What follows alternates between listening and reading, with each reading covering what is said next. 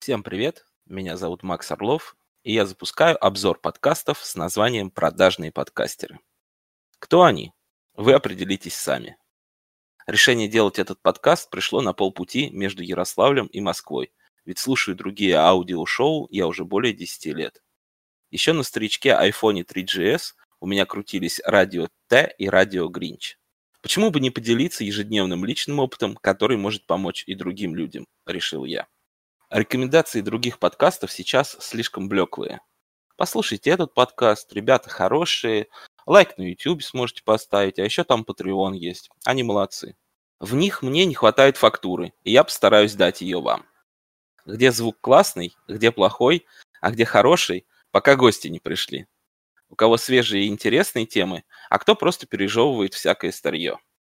Если в подкасте интересные факты, или ребята давно скатились в самоповторы. Какой ведущий в подкасте красавчик, а кто самое слабое звено? В подкасте крутая реклама или под нее засыпается лучше, чем под шум дождя? На Патреоне действительно уникальный контент? Или просто что-то отрезали от основного выпуска? Возможно, мой дорогой слушатель, у тебя уже возник немой вопрос. Слышь, а что ты такой дерзкий?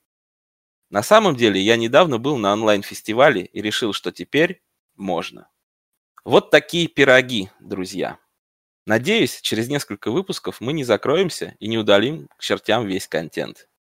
Ну а пока продажные подкастеры на низком старте. С вами был Макс Орлов. До встречи.